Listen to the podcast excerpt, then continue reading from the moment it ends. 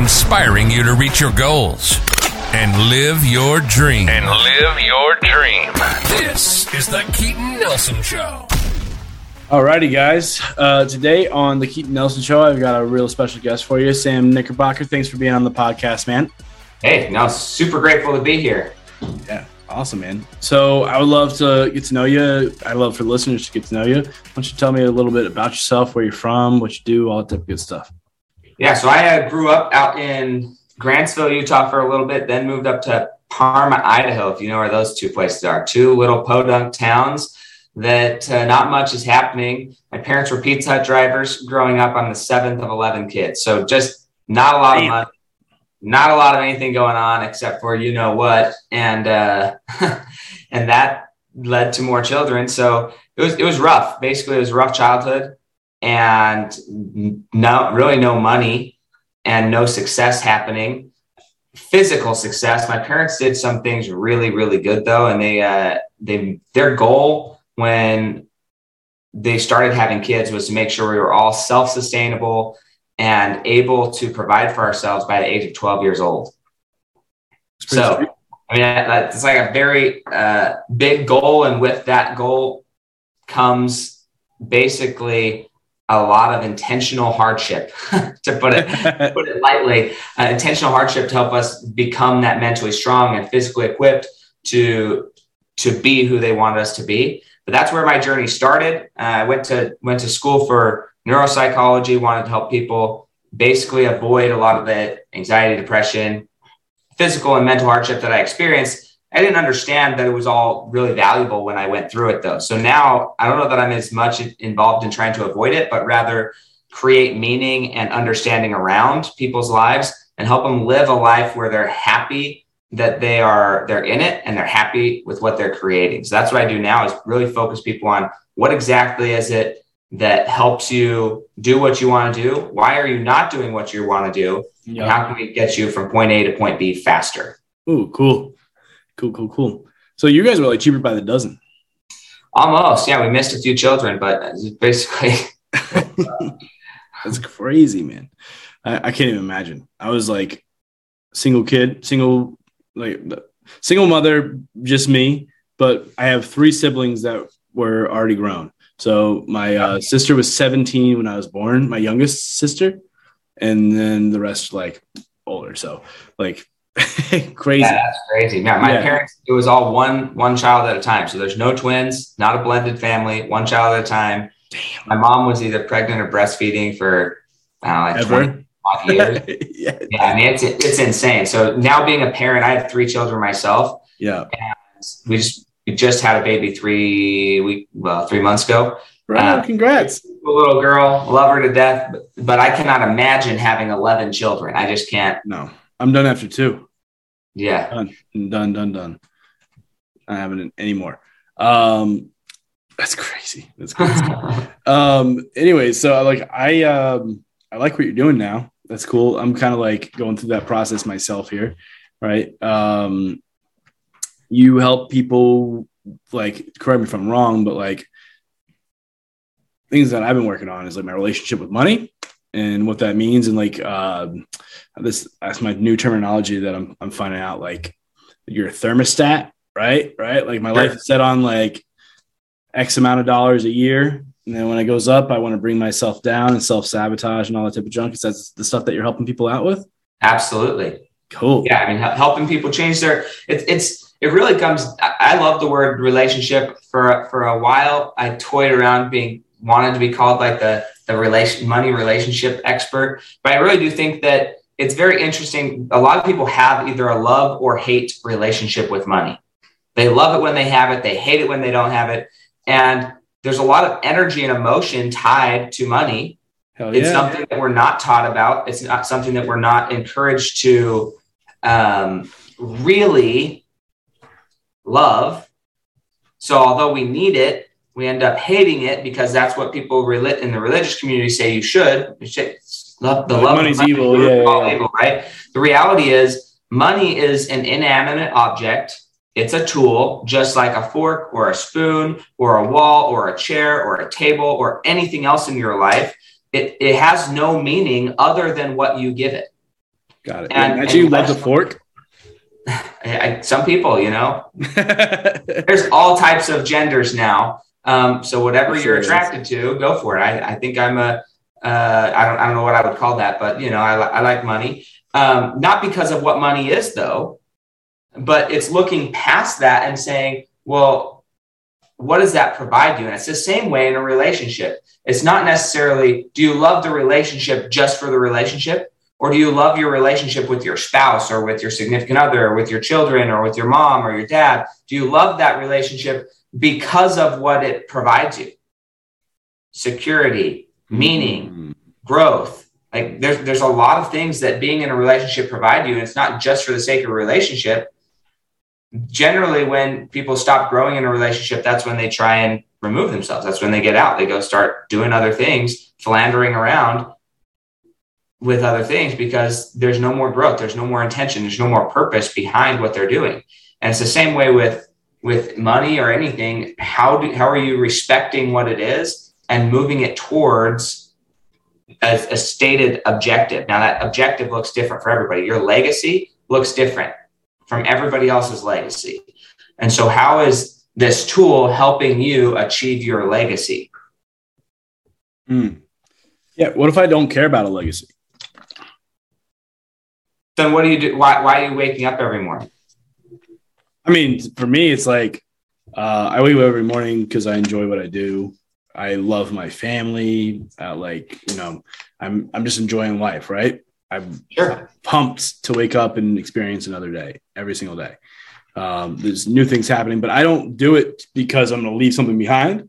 Um, even like with my family and stuff, like yeah, I'll, it'll help them and, and everything, but that's not why I do it. I think uh, recently I listened to like a snippet of Alex Hormozi. He had a really good explanation. You know, his like great great great grandfather or great great grandfather was like a uh, emperor in like Iran, and he had like I didn't know that. like 50 wives, like uh, palaces. He ruled the country and all this type of stuff. And he's like, if that's what he had, and I'm only like four or five generations behind him, then legacy means nothing.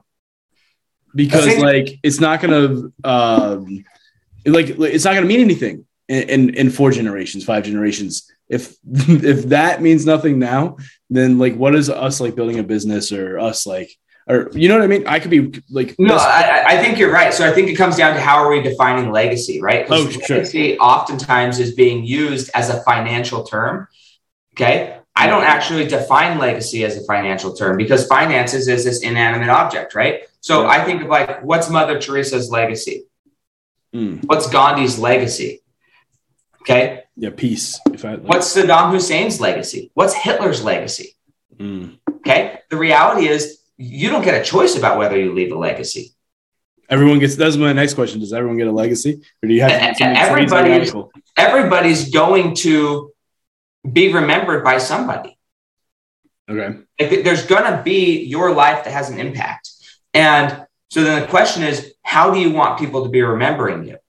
When they remember you, what do you want them to be saying? So it's not about how much money did you leave. Money is an irrelevant, I think, Yeah. yeah, yeah. inanimate thing that whether you have it or not actually doesn't define you at all.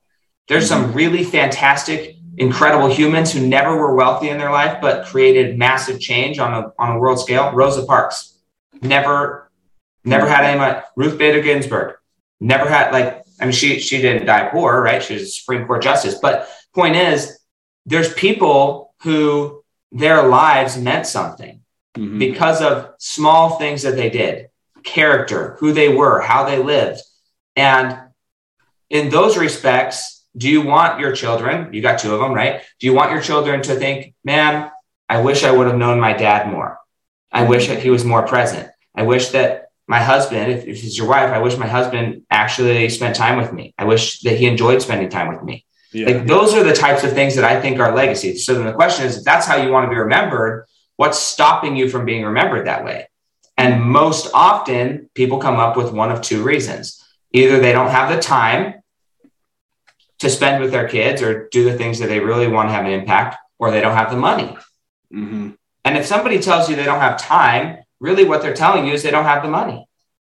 Because there's, I mean, there, there is a time ultimately is a limiting factor. Like so far as I'm aware, we haven't figured out how to be in two places at once. Yeah. I, I'm fully aware of that, right? That being said, most of the things that you spend doing in your life are a result of not having money to either pay somebody else to do it for you or you actually need money to go do things that you love. So you need to fund it or you need to pay somebody else to do it. And if you don't have money to do either one of those, then you get to do it or it doesn't get done. And so that's where time primarily is a limiting factor. Now, there is a level at which you have so much money, so much freedom, and you still don't have enough time to do everything. I get it. But that's a very, very, very, very small set of people. There's a lot of people who just don't know how to manage their time, manage their money. And as a result, they end up not living the life that they're, ha- they're proud of, that they actually want to be remembered for, because they're just chasing survival or the dollar. Yeah, definitely. Um, so if you, I don't know if you're up for this, but I think it'd be kind of cool. Yeah, go for it. Um, I'm like trying to open up and be more vulnerable on these podcasts and stuff too. So this is a good opportunity. And I like having coaches. Like I don't know if you're like coach or subject matter magic subject matter expert or whatever you want to call it, right? But I like having coaches because then I'd be like, hey, coach me. Then I get a free hour of coaching or 45 minutes or whatever. And Sure. you get a, the coach could show everyone their superpower. And um um I I get to open up and be myself a little bit more because I mean Sure. it, doesn't work if I'm not honest and, and real. So I'm Amen interested, like how if you if this was like a coaching session, a discovery section, or whatever. What are the questions you would ask me? What would you do with me to move me to the desired results that you help your clients reach? So the, the first question I would ask is, are you actually happy with where you're at right now? Like, are you thrilled to be alive and every morning you wake up and you're doing what I'm a bad client, but yeah, I am. I'm like pumped.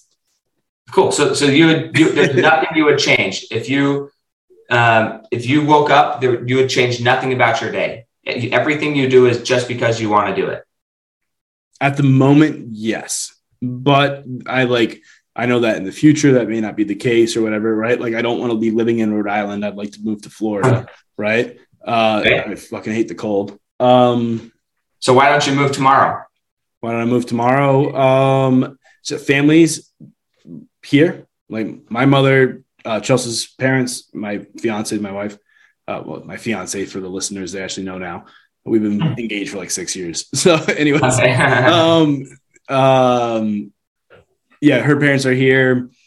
She has a job here. She doesn't want to move. It's it's we're tied in this area for the moment. Uh, I do see it happening within the next year though. Um, Okay. So I would love to wake up with uh, more money in my personal bank account. Um, you know, just to as like I want like I'm being honest, right? This only works if I'm honest, right? I want fuck you money, right? Good. I want to be like, fuck you. Like, just because I have the money, I can just be like, I'm not doing that shit. I don't feel like doing it. I got fuck you money, you know? Um, And what, what's that number for you? Like, at what point do you feel like you can say that to the world? Um, personal finances, I would, I've done the math. And for me to live exactly how I want to live, exactly like, I mean, the amount of vacations, where I'm living, how expensive is my car, everything. I could do it for $17,000 a month and feel really, really freaking awesome. Right.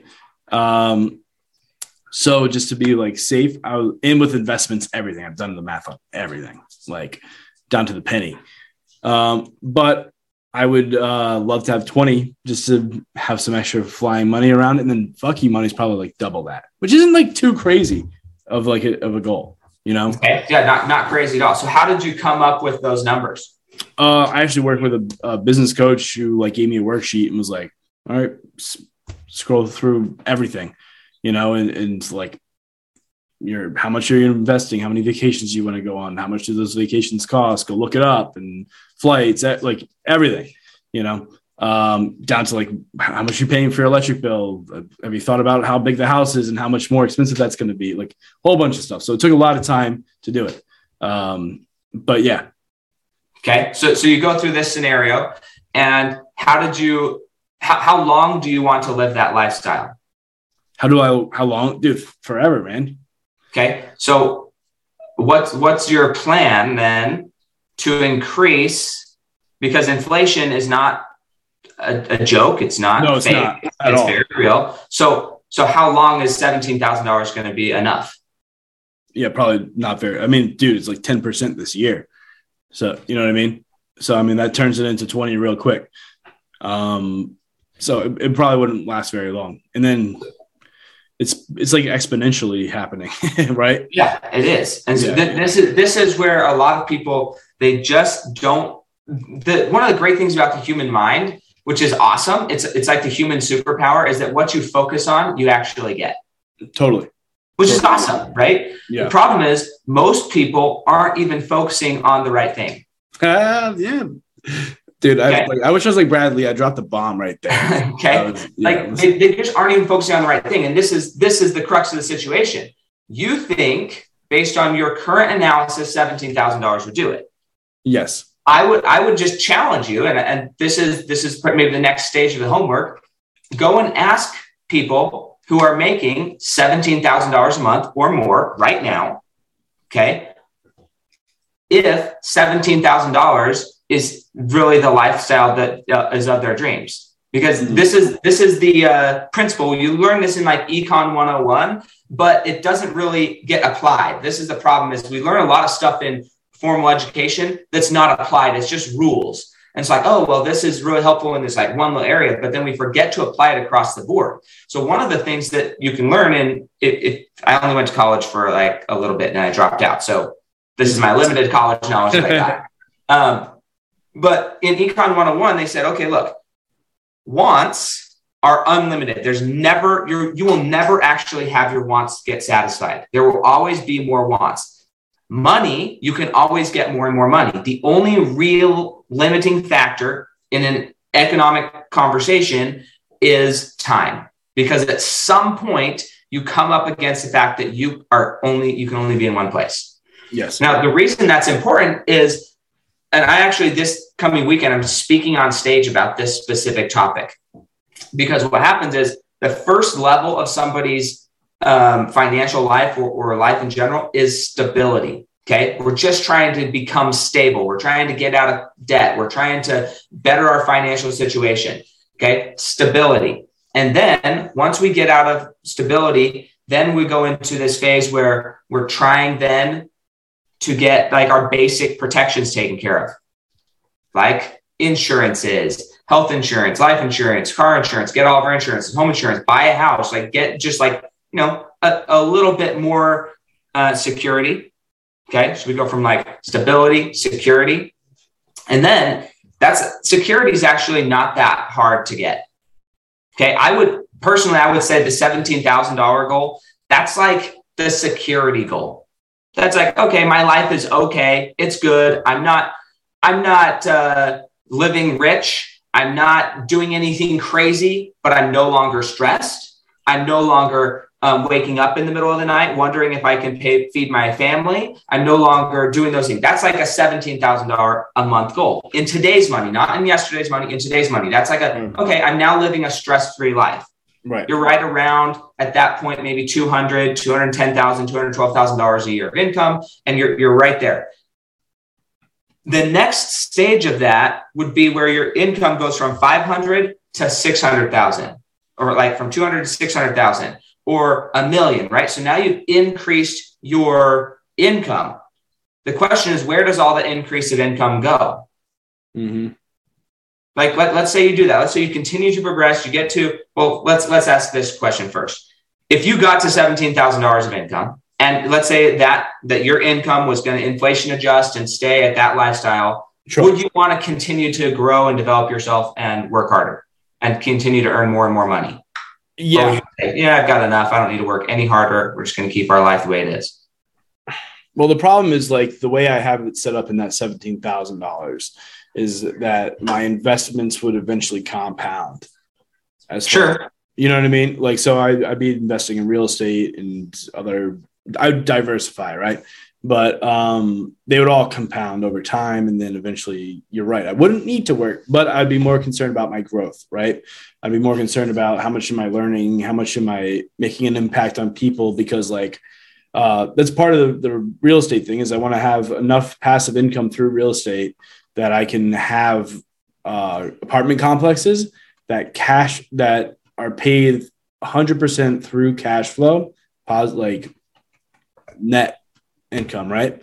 Um, to like just feed the homeless, let them screw, uh, not feed them, house the homeless, and let them screw up the place and still have money to fix up everything. Because like, you know, I want a bunch of those. I want a bunch all over the United States. I think homelessness is like pointless.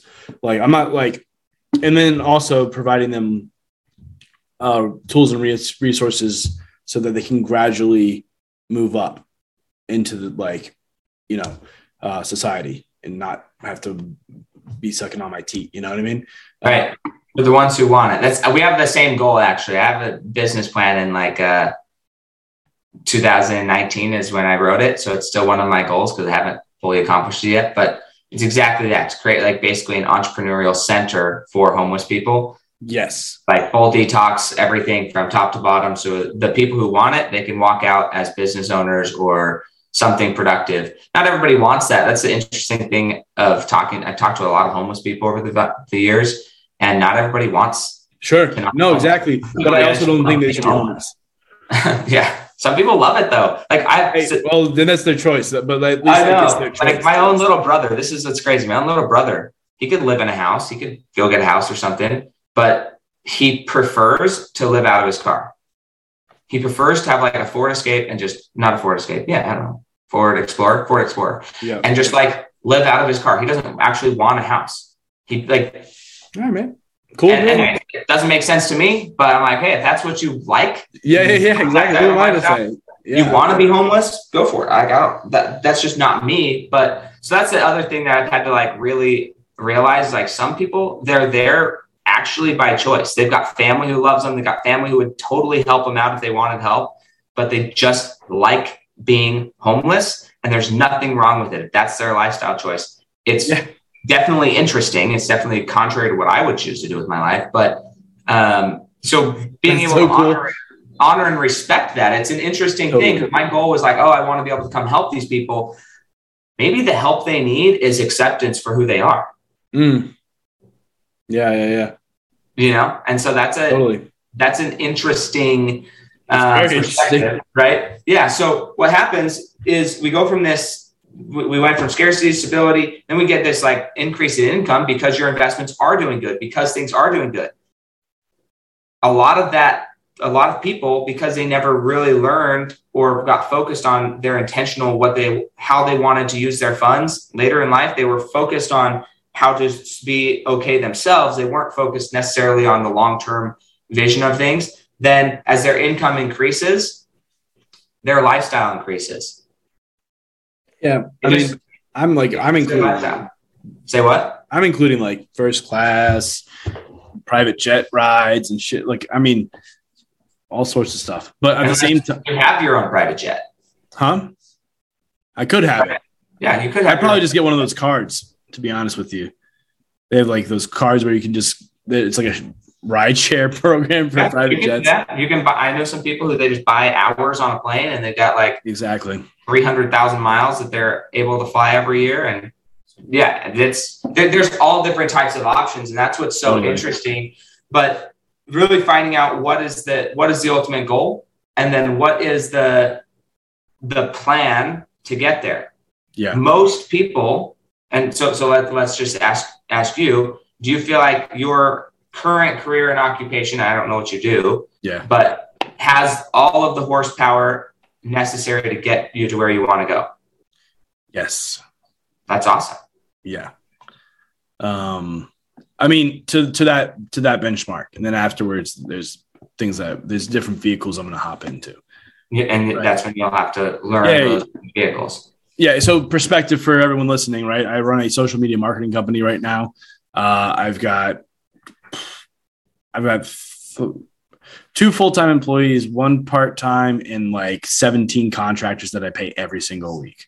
So it's not like I mean, it's like over 20 people on my team, right? Basically. Mhm. Right, including myself. Um, and um, I wouldn't include the contractors if I didn't pay them weekly, and they're always, you know, you know what I mean. I've been in Right. communication with them, but that's going to bring me to 17k a month, easy, very, Sure. very, very easily. Uh, I've already probably before the end of this year, it'll happen. Um, Might even happen the, before the end of this quarter, which is pretty Yeah. sweet. Um, yeah, it's um, but after I ha- have this in motion, I really want to scale this to a million dollars a month. Which, yes, I'll my income will increase through this.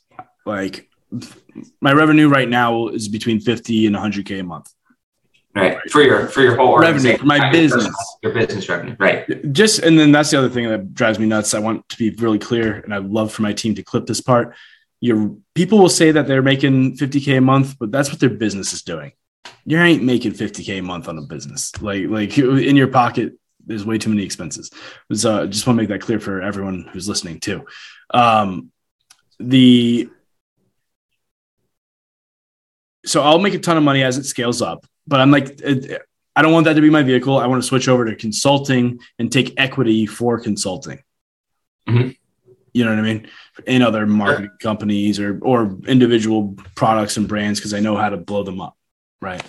Mhm. Um, and so that will be like will make me a ton of money. So I'm like contradicting myself here as I'm talking. I'm noticing, but But th- that this is this is the thing when you're talking to somebody. We that I was talking to a, another client, and they're like, "Well, I just like I want to get to the building stuff. I want to get to the tangible stuff of building a business. I want to get to the website. I want to get to the graphics. I want to get to all the the, the tangibles, the money. Right? That's what they want to get to. yeah. And the part of the coaching course is to go through identifying who you are, identifying what like what you're actually are looking for. What do you what are your real goals? And that process is very self-explorative and it's sometimes fun, sometimes painful, sometimes Messy. like shocking, sometimes messy, right? All of those things and we have to go through that because when we go to write down our goals, this is where if we haven't really fleshed out where we're at, then when we go to write down our goals, we're going to underestimate what we can achieve. And the unfortunate part is we'll achieve it, but that's it'll probably take us. Then we're going back to the thermometer. If you're approaching your goal too fast, faster than when you set on the timeline, then that's when you're like, whoa, whoa, whoa, I've got six more months to accomplish this.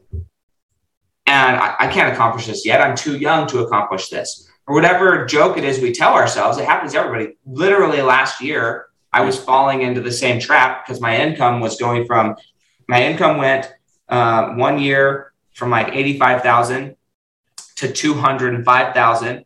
And then I was setting my goals because again, I was trying to like increase my mindset and, and grow.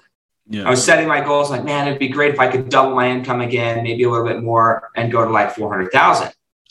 But then I was looking at my objectives, and I don't care about making money myself as much. I want to help other people make money. So it's like, look, if I just keep doing what I'm doing, then I'm going to make my goal. And then if I, but if I include, include anybody else and I actually accomplish my mission of helping other people increase their their income, then there's I would have to not work as hard to make less than half a million. Okay. So- Can you rephrase that? Because I like Okay, so so I realized that my goals alone, what I was setting my like income goal at, Yep. that if I set my income goal there, then there's no room for anybody else to participate. But my goal is, I'm, I'm saying on one hand, I want to help five people make a hundred grand. mhm. Okay. If I make five people make a hundred grand, I'm going to get a piece of that. I don't know how you charge for your social No, sure. media, right? Maybe you Yeah. charge a percentage of closes. Maybe you just charge amount of ad spend. But at some point, to help somebody go from nothing to hundred grand, you're ideally your your piece of that is going to increase as you do more and more marketing Sure. for them, right? And they're Yeah. going to be wanting to pay you more because you help them go from zero to 100 grand. So of Yeah. course they're going to want to pay you more because of that. So if you say, well, I'm gonna, I'm gonna get 10 clients at thousand dollars or 10 clients at ten thousand dollars, that's hundred grand a month. Great. Now of, of gross revenue. So now I've got 10 clients at 10 grand. And I'm gonna help, I'm gonna tell this person that if you give me 10 grand, I'm gonna turn that 10 grand into 100 grand in a year. Yep. Okay. If, if, if I gave you a dollar and you were going to give me back $10, how many times do you want to make that exchange? Um, infinitely, right? Infinitely, right? So if you're good at your job, if you actually perform and you turn their 10 grand into 100 grand, then they're going to be like, this was really good. How about I give you 50 grand and turn it into 500 grand? Then Yes. the next year, you're going to say, how about I give you 100 grand? Do you see how that compounds? Oh, I know. Yeah, yeah, and, yeah. yeah. and so the problem is if you set your objectives based on the 10 grand and you don't account for their growth and their increase in ad spend or their increase in their success and that being funneled back to you, then ultimately you're either limiting yourself or them or both. Yeah, so I'm limiting myself. Can I stop you there? That's really good. This is good. Because I, want to dig deeper into what you just said. Yeah, that's okay. Um, so as you're speaking, I'm like, I help clients go from six figures a month to seven figures a month for 50 grand a year. Okay. That's awesome. I mean, that's like a lot. Like if you're just the, the value exchange that you just said to me, right? Sure. Yeah, and that that's a that's a massive thing. So if you could once they get there, how fast are they going to get there? Ideally, you oh. get better at your job, or, or like you the, the more the longer you do something, the more proficient and the speed at which you can implement is faster. Okay? Yes. Not that you not that your mind I mean your mind has to expand because it's an ever-changing market, but the implementation, the better your people get when those contractors become employees or salary positions. So you're no longer having to, you know, hope, hope for them to get stuff done, but whatever it looks like. When that happens, that increases the speed at which your results are getting for your clients. Yeah. And then they want to keep reinvesting. Mm-hmm. And that's where for you to make $17,000 a month, or for you to make an average of uh, $500,000 a month, that could be between now and the end of the year. Because how many clients is it? If you're if you're getting 50 grand from each client, you need one client a month. You need to just get one client a month for the rest of the year to increase your averages. Yeah. And all the people that you got the first part of the year, if you were able to turn it in six months, right? As soon as they see the, uh, I forget who it is that uh, uses this strategy the most. I've heard Grant Cardone use it a few times, but there's another guy that I learned it from. But if you can, you'll see it happen with Jotform, Calendly. A lot of these companies will do it. They'll be on a subscription, Yep. and then like halfway through the subscription, they'll say, Hey, look at all of your results.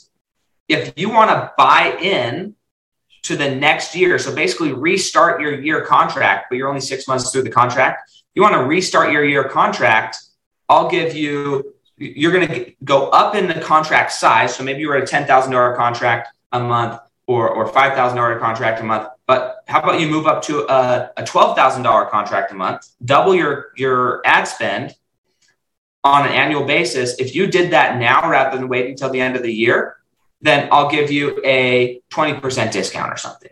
So then you're giving them a little discount, but you're calling a year's worth of money.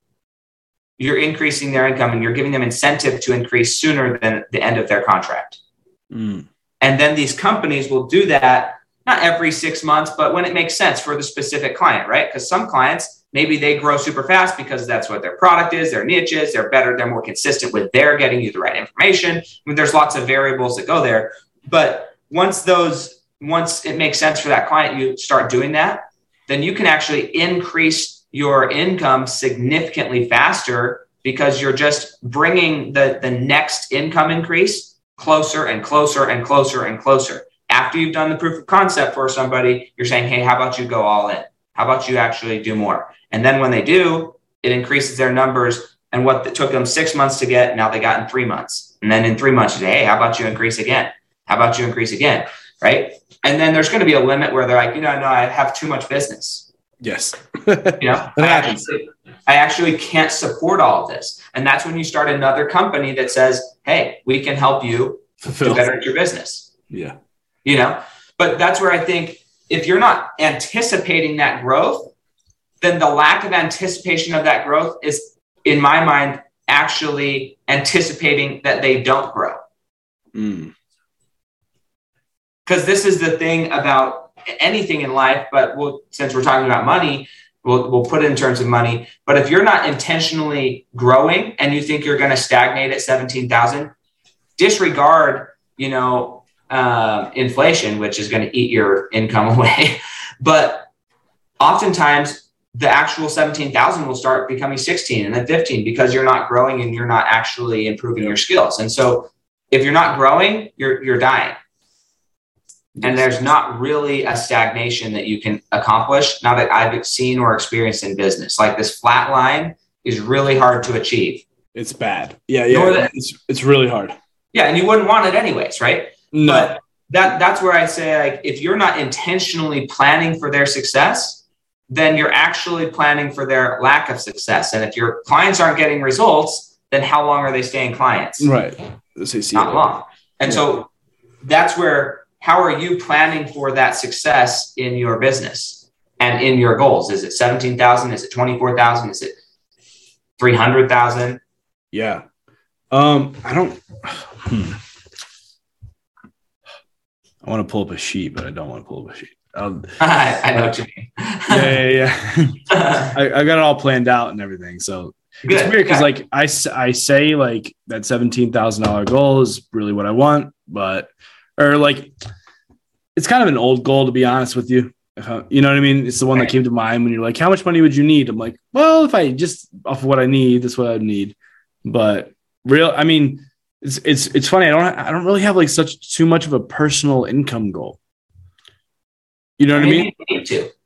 Maybe I need to. No, no, I'm saying maybe you don't need to. Yeah, because I'm like, in my mind, I go to the company, I get to pay people more, my employees more, I get to hire more people, give them like, dude, and working at my social media marketing company, like, dude, this is a fun fucking job. You know what I mean? Like, I get to give millennials like a badass job that's fun, that has benefits, salary, paid vacations, travel, you know, like like that is so much more rewarding than me taking home an extra, you know, 10 grand a month. In my opinion, will it probably happen alongside it? Sure. But Sure. like, you know what I mean?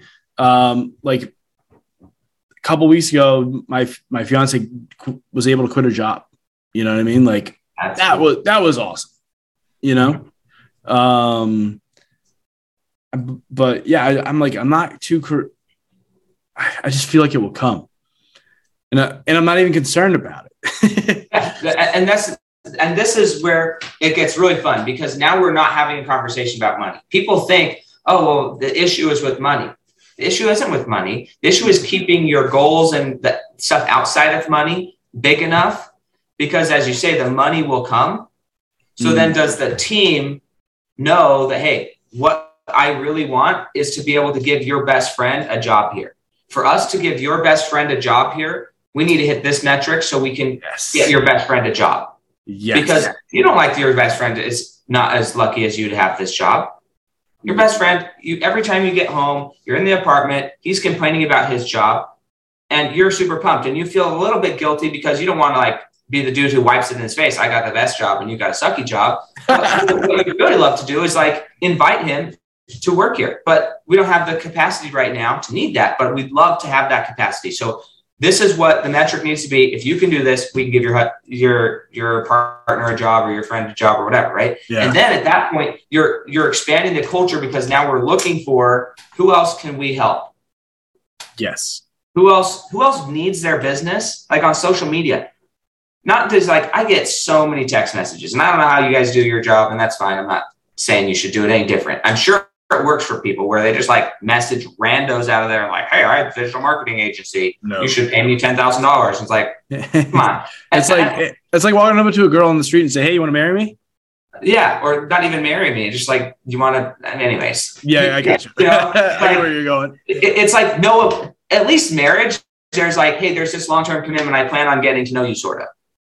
Yeah. But it's different than just like, hey, let's just do this quick transaction where I get all the pleasure and, I might or may not get results for you. Even if you can get results, let's say you do orgasm, let's say you do have a good time, it's over the next day. Like it's like there's still no like real long term fulfillment in that.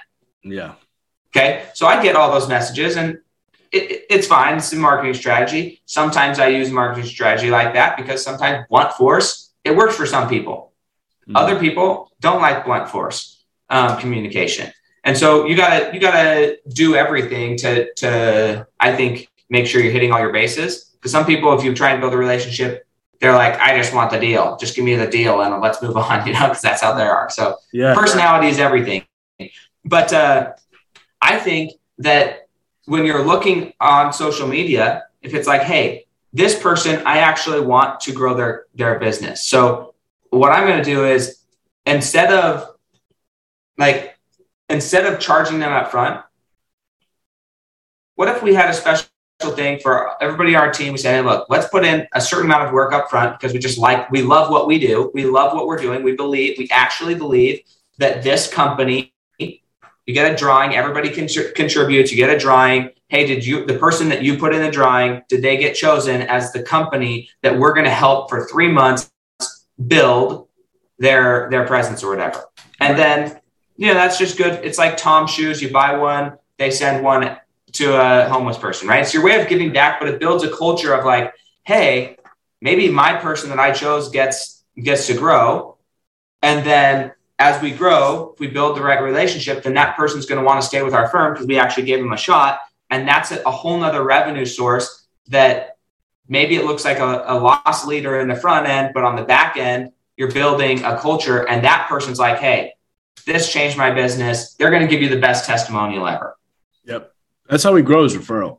We don't like, we're a marketing agency that doesn't need to market, which is awesome. Yeah. And it's like, yeah that's the only exponential growth too. By the way, is like you, you can. I'll get into that another time. But uh, you're absolutely right. I, I, I love that idea. I've actually done that idea uh, a couple times for people. But um, yeah, our mission mission statement, right? Every company is supposed to have that. Sure. Um, is to amplify messages worth sharing. Mm-hmm right? So we try and find people. That's why I like I love having business coaches on my podcast. Um, is because I love like I mean, it's not just business coaches, but coaches in general. They're a lot of fun to have a conversation with like this, and um, I think people do actually get a lot of value out of it. Um, we're coming up on some on time right here. I want to. Um, I ask a few questions that I ask every single one of my sure. my guests. I want to hit hit on those. We'll wrap it up. I think there's more here. We should have you back on the podcast um, definitely. And um, yeah, yeah, it'd be really nice to have you back on. But before we get there, what's one book you believe everyone should read? Ooh. This might, this is a little a lesser known one, I think. Probably the biggest book that helped me in my life up to this point is actually called The Four Tendencies by Gretchen Rubin. Interesting. Okay. Um, it's it's in my top five. My top five are all kind of equal to each other, but four tendencies. Um, it's it's another type per personality type book that everybody's not going to identify perfectly with each one, but learning how to deal with inner expectations and outer expectations and who you are, like what your natural state is, can help you help other people communicate to you in a way that you get to grow more. And, and that's what I like most about the book is it it taught me about myself so that I could commute. I had a I had a uh, a mentor who before I'd read this book, I knew I didn't like how they were communicating to me, but I didn't know how I actually wanted to be communicated to.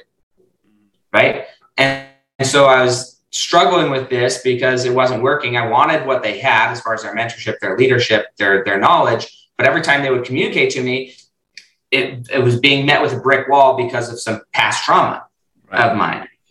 And I was like, this is lame. Like, I hate this because I want what you have, but I can't receive it.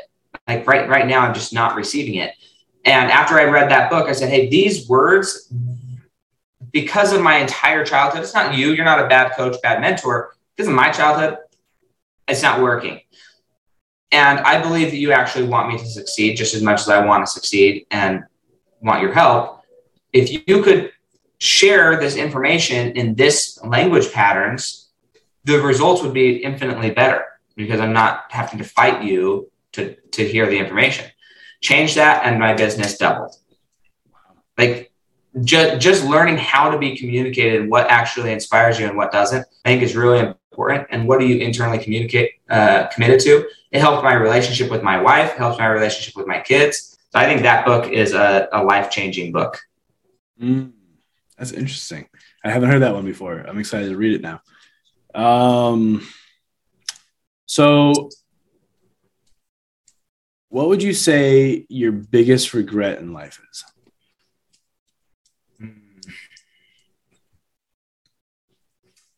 You know, I ask something similar like this on my podcast. Regret's an interesting thing.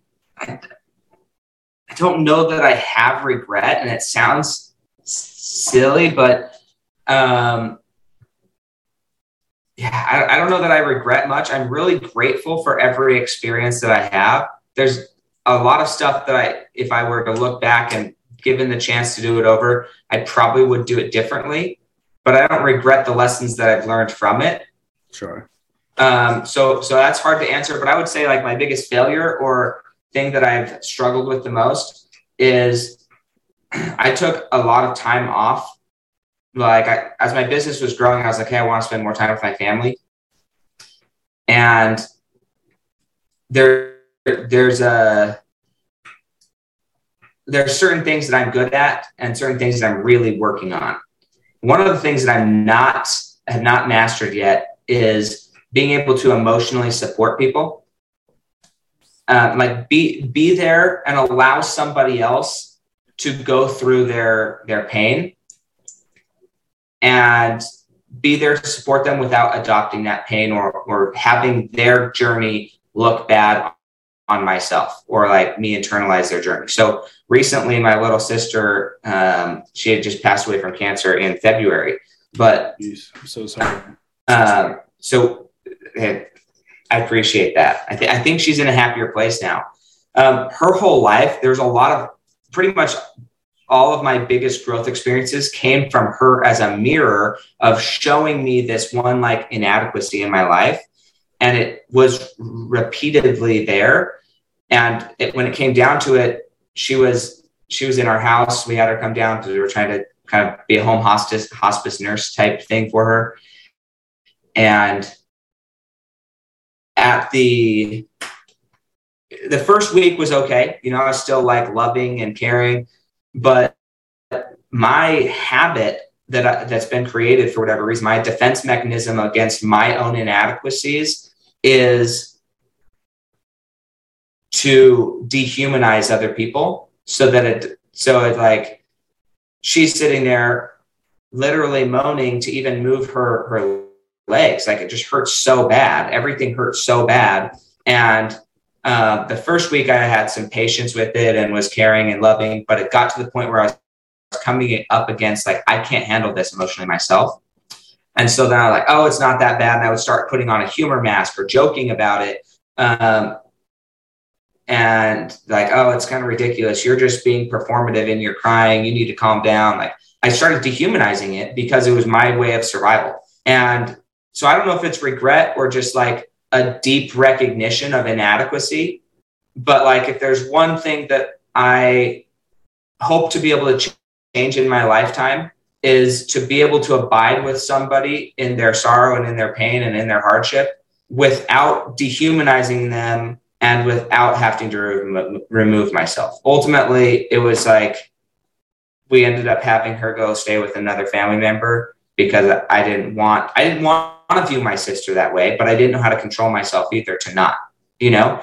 So that sucked. That, that was like it's not a good feeling. And then she she like uh, got a little bit better, and then she ultimately passed away. So um, th- those are the things that, like, man, I don't know that's regret. I don't know what to call it, but I, I wish that I was more. You know, Th- that's what I would say about that. Like, I wish that I was more in those circumstances, and hope to be. Mm. I appreciate you sharing that. I mean, like, can't be easy to talk about, but I think that a lot of people can resonate with that if they look deep enough, right? Then there's plenty of times that I do the same thing. Uh, probably like m- m- less of, uh, I mean, you know, not when someone's on their deathbed, but like even like my five year old daughter, you know, in the way that she acts and stuff, and I, like the way I react is not like treating her like she's a, a human and like just, just get over it. Like she's got emotions. She's a human. She can have emotions. So I, I definitely it resonated big time with me. So I Yeah. appreciate you sharing that. Um, that's why I asked those questions. You know, it's not to like poke a prod or anything, but I think that uh, people listening to this is actually like probably the most impactful part of the podcast. Is Yeah. open up about that. I had someone else mention that they, um, they went cliff diving with their friends and and one of their friends drowned. You know, like, and they wish that they just didn't make that decision. Um, like I mean, like there's like big, big impactful things that people share, and I'm just so Crazy. That that you had the courage to, to step up and, and talk about that stuff, man. Um, Yeah. and I can relate to it when I get like when I can't handle emotions, I go to humor. I go to insensitivity or, or, or like anger or something. You know what I mean? Yeah. Um, so I, I was having a similar experience with so like I think and it was a combination. It was all around the same time in our life, but um, with my kids, we bought them for Christmas some toys that I knew would require me to put them together with them. Lots of little pieces. My kids are five, three, like Yes. five and three, two, three, two little boys. So lots of energy. And I knew that it was going to require me to be with them, but that's one of the things that like I wanted to improve in as a dad is like be able to be there. And it's the same inadequacy that like I don't know how to engage my five year old and keep him entertained or focused. Like that sucks that like I have this child, I love them, I want to have a relationship with them, but I just don't know how to mm, even talk to my five year old. And so we were putting these toys together and had all the stuff spread out, and they were just like, you know, like five year old boys, three year old boys picking stuff up. And and so like I just lost it. I was like, oh my gosh, you know. So I put everything away, put it in bags, like, we're not doing this right now. And then I went out and I started like breaking down boxes for um for recycling. And as I was doing this, at first I was like, why are my kids so like, why are they so wired? Why are they so whatever? And right, because I was starting Yes. to humanize and blame them for for them not being able to be a 20, 39 year old adult and stay focused. And you know, all it's like this is so stupid. right. And then it realized like, no, like Sam, you're you're projecting your own anger of your own inadequacy rather than facing the fact and being honest with yourself that you are the one who needs to change. You're the one who needs to grow. You're the one who needs to develop. And you're also the one that again needs to abide with them in their childhood. Like let them be kids. Mm. Let your kids be kids. At least sometimes, you know? no, definitely. Was- Yeah, man. Appreciate So it's it. it's the same thing. And it's like a lot of those experiences were popping up around that time where it's just like, man, am I going to grow and change and do what I coach other people to do? Or am I just going to keep blaming other people for my lack of growth and lack of willingness to change? And it's hard. It's It nobody hard. wants to admit that like their five year old's right and they are dad. Like they're the dad who doesn't know how to communicate yes.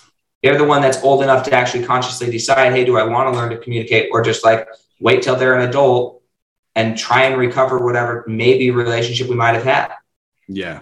That you that you damaged while you were I say you, I said I'm really talking about I. Yeah. Right, right, Yeah. right. But like that, but that you damaged throughout their childhood because you couldn't you you weren't emotionally capable to handle stuff.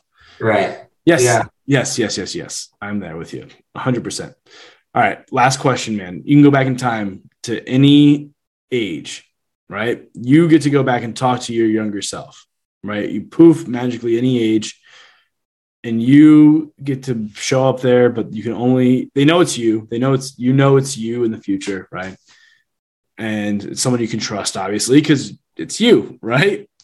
Right. Um, you can only say three sentences and then you disappear. Three What- sentences. Yeah. So, what age would you go back to? What are the three sentences you would say? And then I'll leave it up to you whether or not you want to say why you chose those sentences. But I would prefer you, if you are going to say why, say the three sentences first. Okay. Um, go back to any age. I think honestly, I would go back to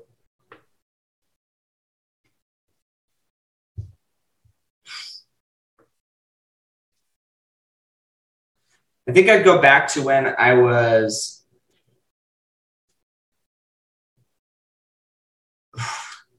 That's an interesting. That brings up the regret question in a whole nother perspective. Again, I don't regret what I did, but it's like sucky. So, um, probably go back to when I was 14, 15 years old. And the three sentences I would say. I probably would tell myself that it's okay.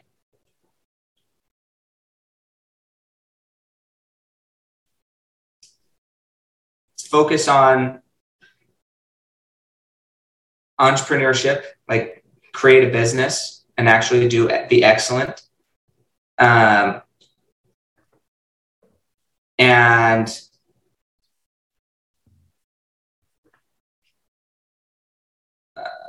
I would probably say it doesn't define you. That's probably the three things. And, and, and it doesn't define you is probably more about specific things in my life that I thought defined me at that point. And they held me back a lot because I thought certain habits were defining me that weren't.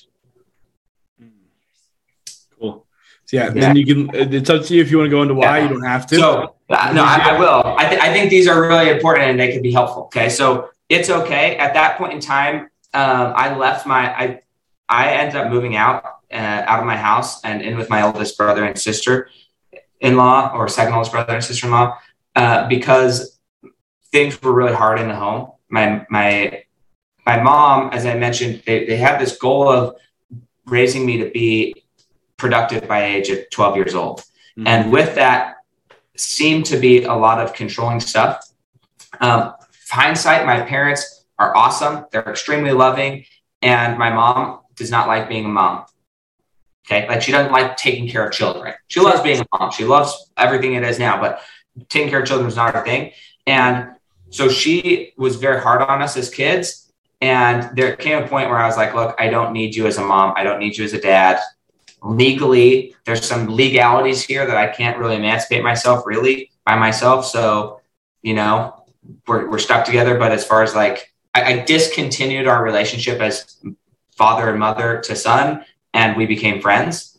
And I really that that helped me a lot, you know, in in my life. And when I moved out, there was still some form of guilt that I had left my my little brother and sisters in this what I considered unhealthy situation.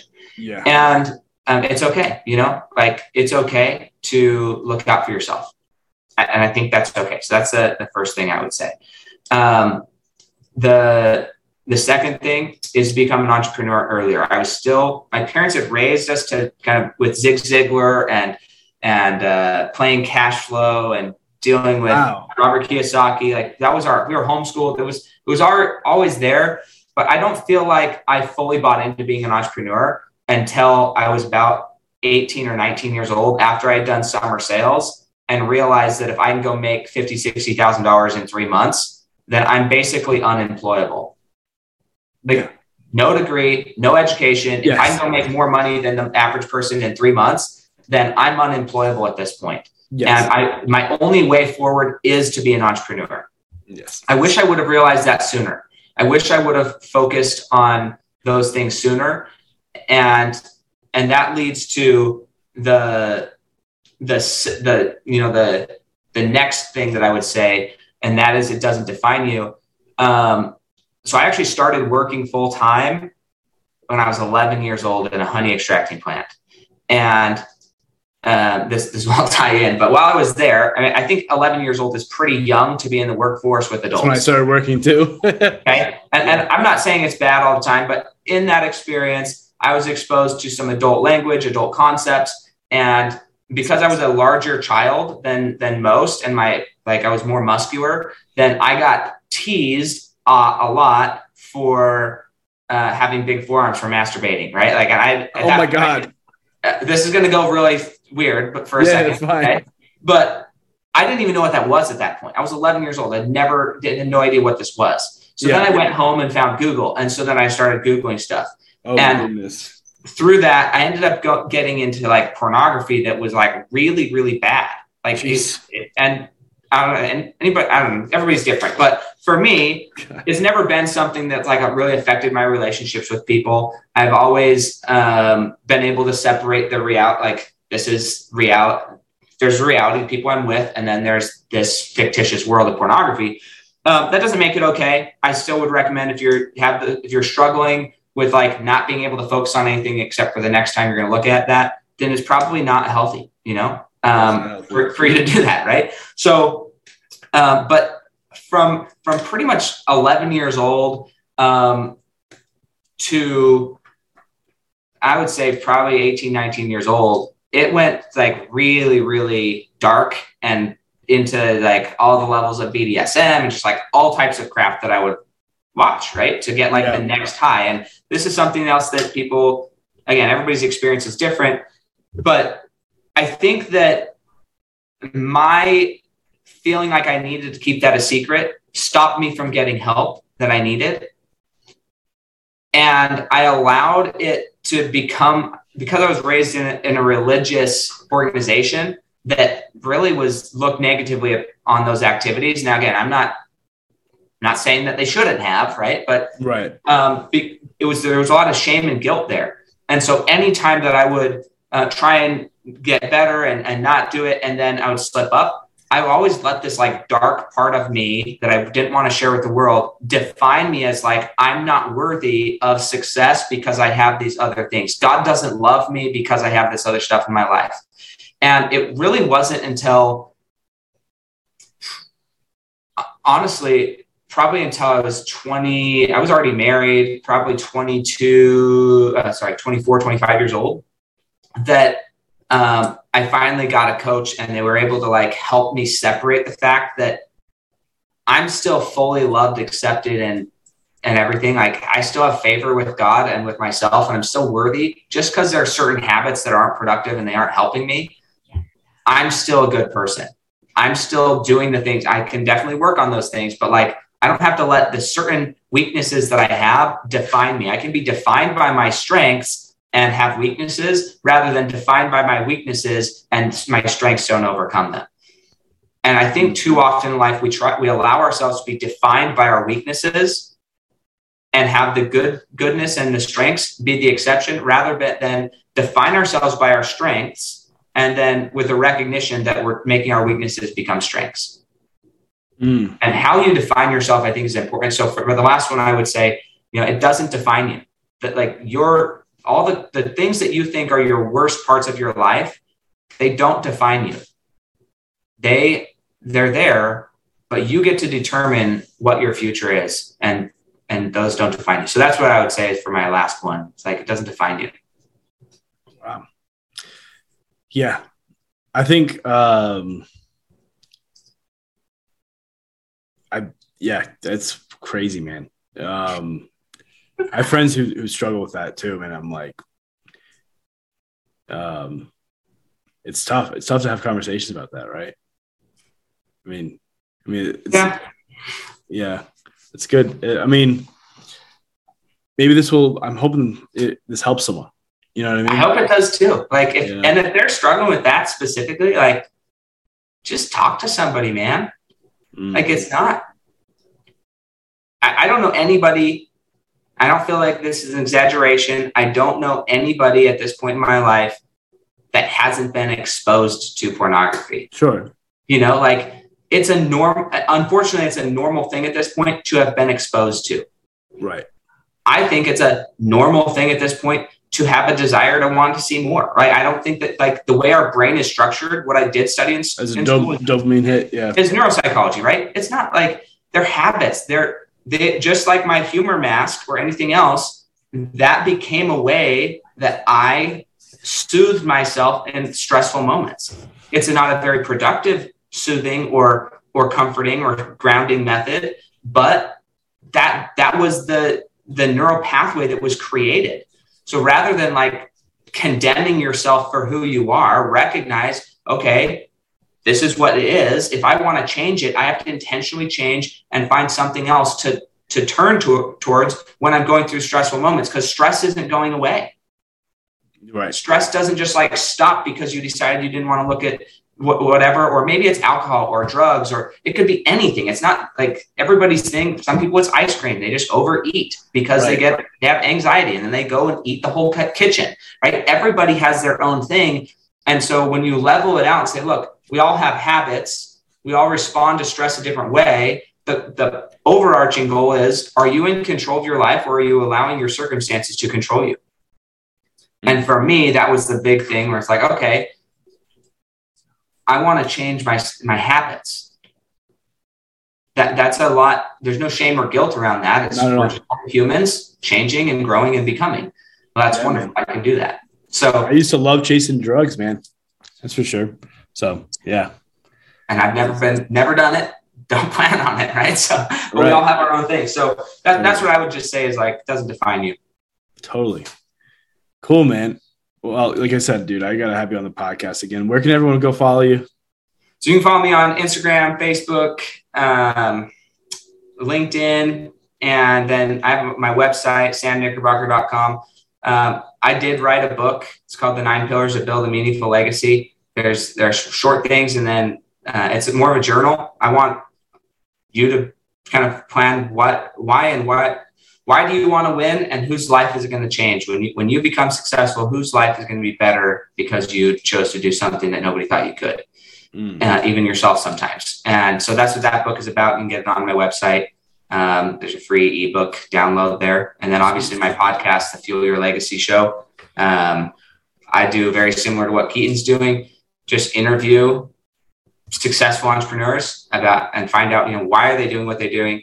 How do they find out about what they're doing? And then how do they want to be remembered? Like what exactly are they are they living their life intentionally or are they just like, man, whatever happens, happens? And some people want to be remembered that way, that they didn't live intentionally, that they just lived as life came and they were happy. You know, that's how some people want to be remembered. And that's great. Mm, definitely. Cool. Well, guys, go follow this guy. Uh, thank you so much for listening and making it this far in the podcast. I know it's like kind of a long haul. It might have taken you two or three listens, to, three, two or three car rides. I do it myself for different podcasts. So I thank you for listening. Um, I also uh, would love if you shared, left a review. It would mean the world to me. And uh, go send this guy a DM saying thank you for being on the podcast. Uh, that would be awesome too.